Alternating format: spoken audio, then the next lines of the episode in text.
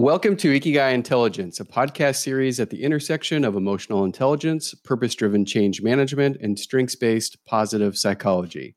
I'm Sam Ushio, principal at Ikigai Lab, a purpose driven change management firm. And the purpose of this series is to help you grow by providing practical insights in a digestible format, driving towards simple actions that you can implement on the spot.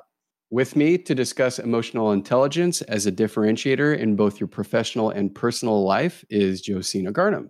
Hi, Josina. Hi, Sam. Thanks. It's lovely to uh, be with you today. And uh, just for our listeners, um, I'll provide you with just a, a, quick introduction of who I am. Uh, so, I am principal of uh, Constellation Consulting, and we're a firm that's focused on developing uh, leaders and teams.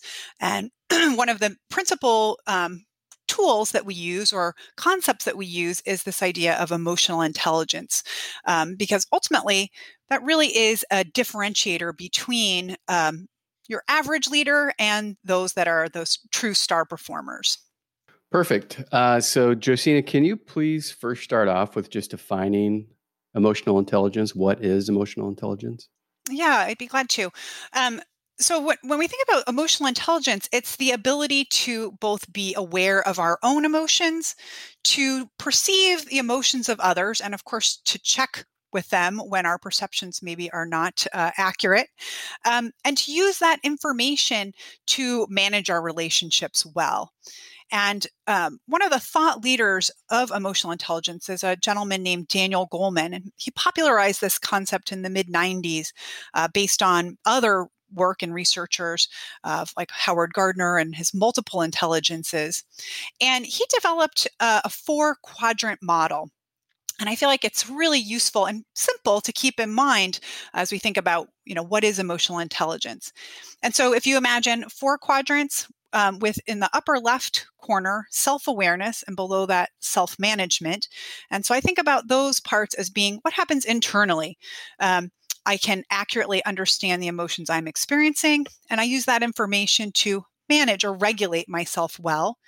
then when we move over to the um, upper right and lower right quadrants of self, excuse me, social awareness and relationship management, I'm using that information, managing myself well, so that I can skillfully navigate um, my relationships, both at work and at home.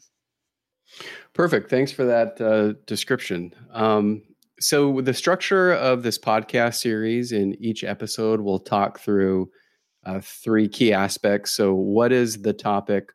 Why is the topic important?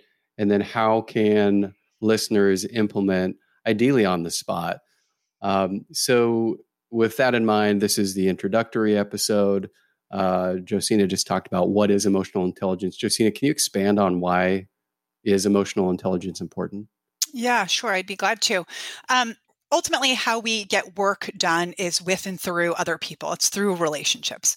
Um, and you know, when we also look at some more objective information, um, I'd love to share with you a bit of Daniel Goleman's research from his book, Working with Emotional Intelligence.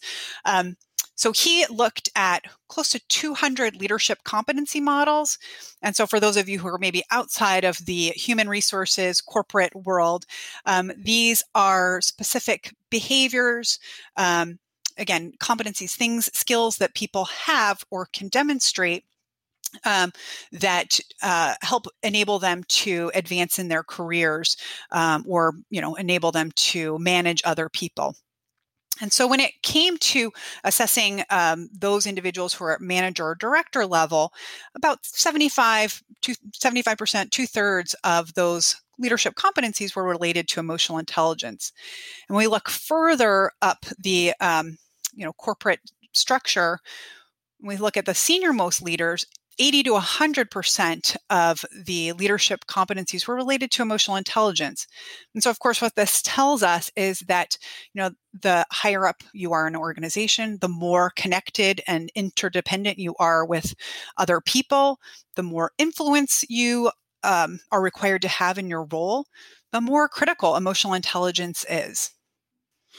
Yeah, so upward mobility within an organization is directly linked to your emotional intelligence.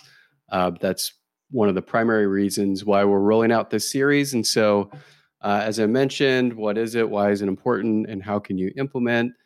Um, following this introduction episode is episode number one, which uh, we tackle self awareness, where we get into um, some actionable items where you can uh, implement and uh, take take action upon self awareness. So um, that is the action item for the introduction conversation: is to listen to the next episode.